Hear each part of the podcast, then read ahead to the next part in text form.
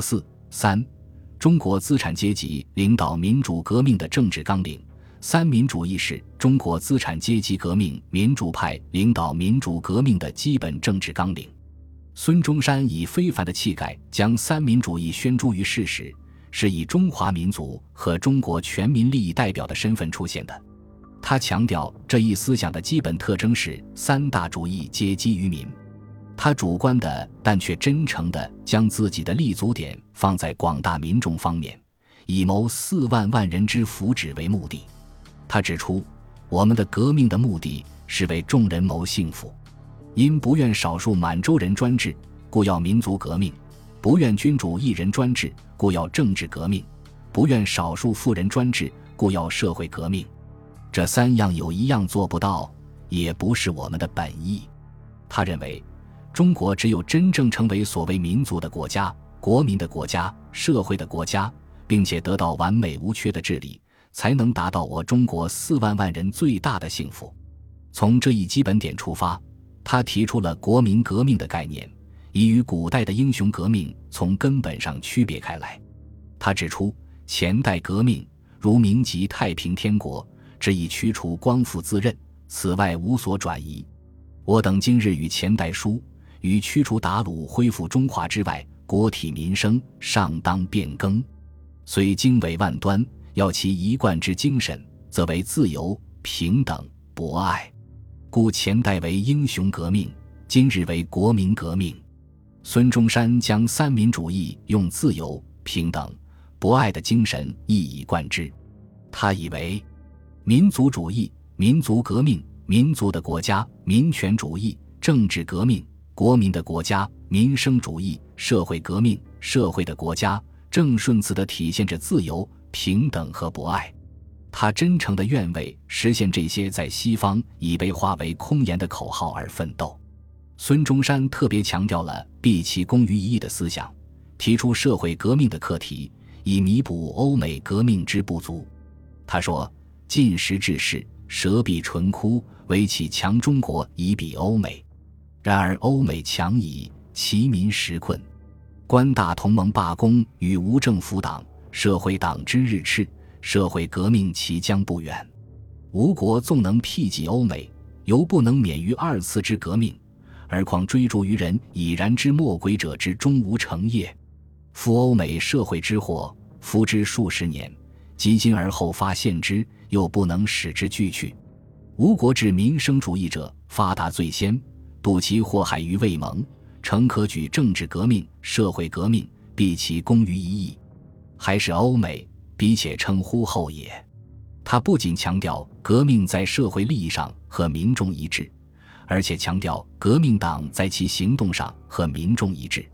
他说，国民革命者，一国之人皆有自由、平等、博爱之精神，即皆负革命之责任，军政府特为其机关而已。自今日以往，国民之责任即军政府之责任，军政府之功即国民之功，军政府与国民同心戮力，以尽责任。孙中山从民众的觉醒中看到胜利的希望。他说，以我祖国，以最大之民族，聪明强力，超绝等伦，而沈梦不起，万事堕坏，足为风潮所激，醒其可睡。且人群之间奋发振强，励精不已，则是功倍，良非夸慢。因此他强调了领导者策其群而进之的责任。他说，为夫一群之中有少数最良之心理，能策其群而进之，使最宜之恰法，适应于无群，无群之进步，适应于世界，此先知先觉之事之。在这些言论中反映了孙中山主张由先知先觉唤起民众的愿望。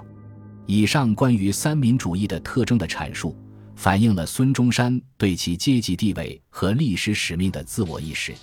20世纪初，孙中山成了中国民主主义革命的旗帜，中国人民杰出的代表。不仅孙中山坚信自己的这种身份，几乎所有拥护这一革命的人们都公认他的这种身份。在近代中国，帝国主义和封建主义的沉重压迫使中国人民迫切需要民族独立和政治民主。这种反地反封建的要求使得当时中国的农民阶级、小资产阶级和尚为强大的无产阶级把自身的利益和资产阶级的利益结合在一起。正因为如此，资产阶级才得以把自身的利益说成是社会的普遍利益，从而以解放者的面目出现。但客观的事实是，领导革命的资产阶级还是从其特殊的阶级地位出发去谋求解放的。所谓自由、平等、博爱，仅仅来自这样一种需要，即资产阶级如果不把其他阶级也从封建关系下解放出来，他自身也不可能得到充分的发展。即便如此，软弱的中国资产阶级对这种需要的意识也是很模糊的。作为这个阶级的政治上、思想上的卓越代表，伟大的孙中山的眼界要比本阶级的一般成员广阔高远得多，可是他的纲领仍然不可避免地浸润着本阶级的特殊利益。三民主义显示着中国资产阶级的性格，显示着他高尚、勇敢的一面，也显示着他平庸、怯懦的一面。清末的革命运动几乎是伴随着单一的反满、排满、仇满、逐满、驱除鞑虏、呼号兴起的。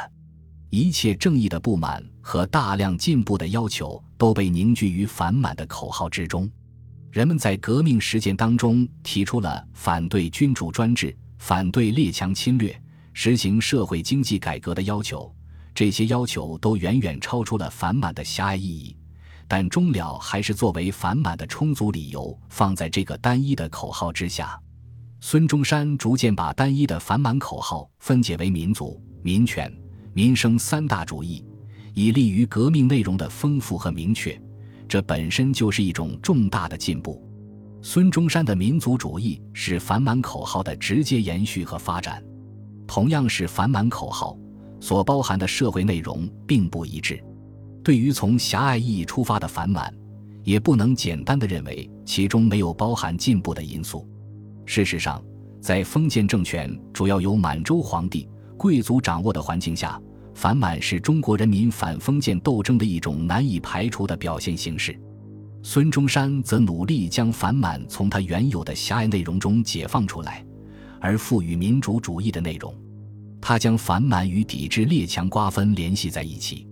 他还坚决地排除民族复仇主义，